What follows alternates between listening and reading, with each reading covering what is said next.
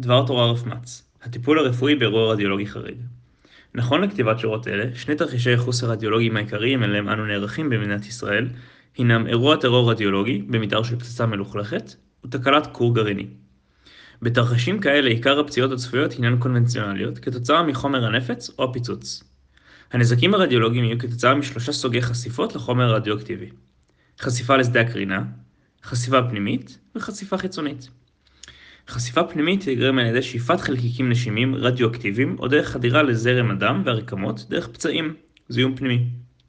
חשיפה חיצונית תגרם על ידי כיסוי העור והביגוד באבק רדיואקטיבי, זיהום חיצוני. וחשיפה לשדה קרינה תגרם בעקבות נוכחות פיזית של הפצוע בסמוך למקור קורן עוצמתי בסביבתו. חשוב לציין שהטיפול בפציעות הקונבנציונליות קודם לטיפול בפגיעה רדיולוגית. על פי הערכות הסיכונים העדכניות, צפי הנפגעים שנחשפו למנות גבוהות אינו עולה על עשרה פצועים. עיקרון מוביל לצוותים רפואיים הוא שאין להסס ממתן טיפול לפצועים אלה. במחקרים שנעשו באירוע צ'רנוביל הקטסטרופלי, המנה המרבית שנחשף אליה איש צוות רפואי שטיפל בנפגעי אסון הינה כאחד רם, אשר מקבילה למנה אליה אנו נחשפים בזמן CT בטן.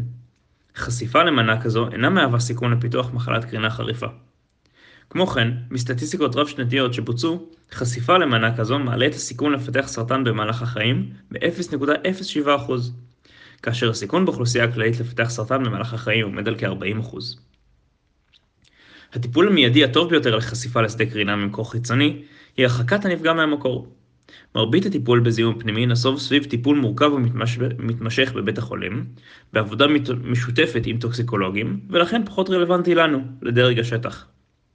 מרבית הטיפול בדרג השטח הוא בזיהום החיצוני, הכולל הפשטת הנפגע, אשר מסירה כ-90% מהחלקיקים הרדיואקטיביים. לסיכום, באירוע רדיולוגי חריג אין לעכב טיפול בפציעות קונבנציונליות מסכנות חיים, ורוב הטיפול היהודי בטרום בית החולים כולל הרחקה מהמקור והפשטה. נכתב על ידי ענף רפואת אב"ח. תודה רבה ושבת שלום.